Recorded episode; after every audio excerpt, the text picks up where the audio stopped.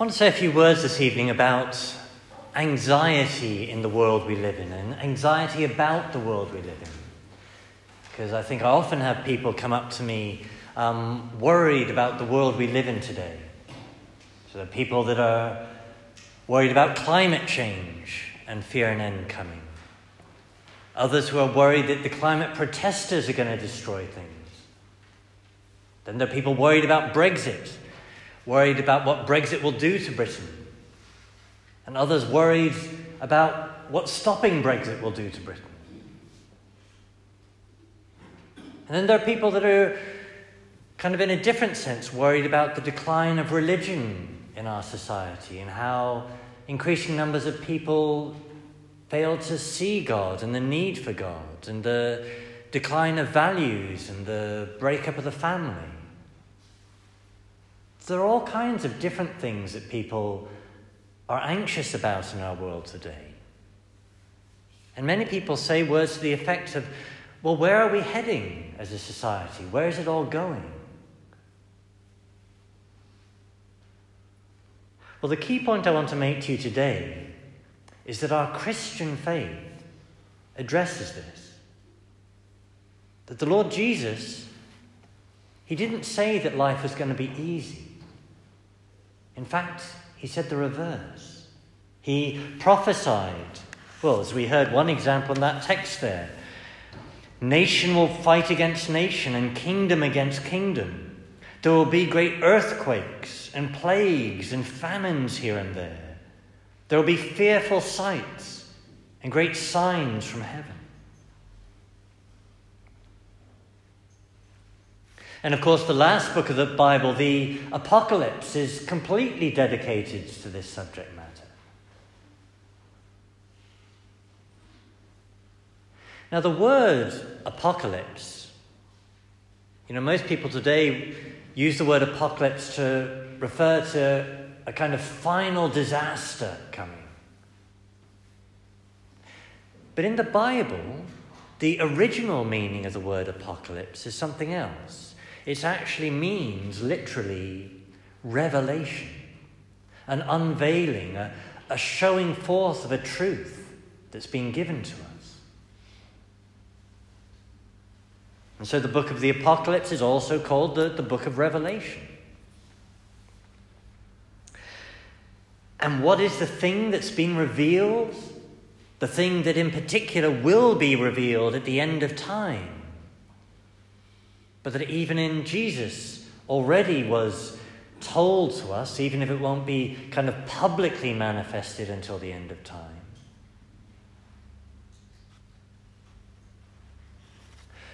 Well, the revelation is this the evil, despite what we see around us, evil will not have the ultimate word. Evil will not triumph. That God will triumph. And that even now, God is at work in our world. Even amidst whatever worries us in the world around us, that God is active already.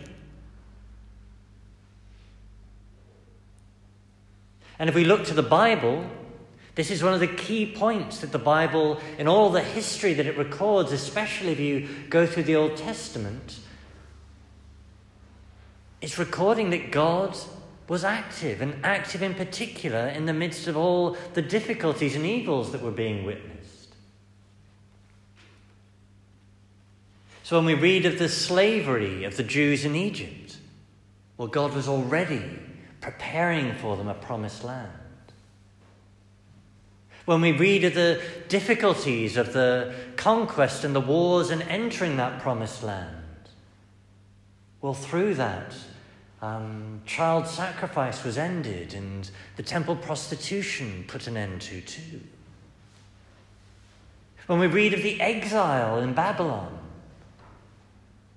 well, we read also that God was purifying his people, making them ready, preparing them, restoring them to finally come home. That there were, there were many times in the Old Testament when it seemed to the Jews as if God had abandoned them.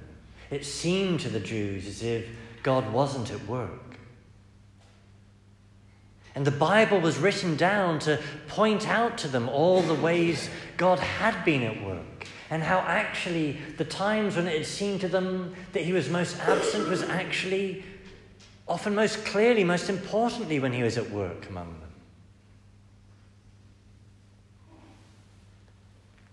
And what the Lord Jesus says, He who is the fulfillment of all of that Jewish history and points us ahead further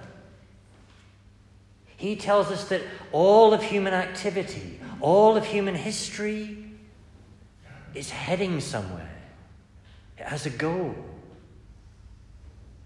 And that goal is Him.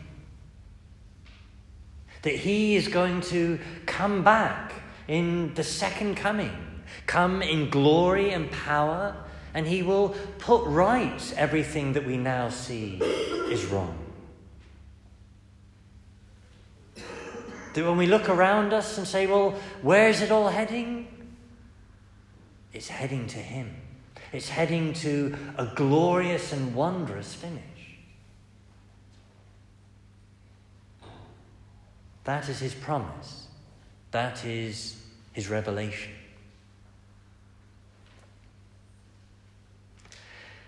And He's given us reason to trust His promise. That He allowed Himself to die.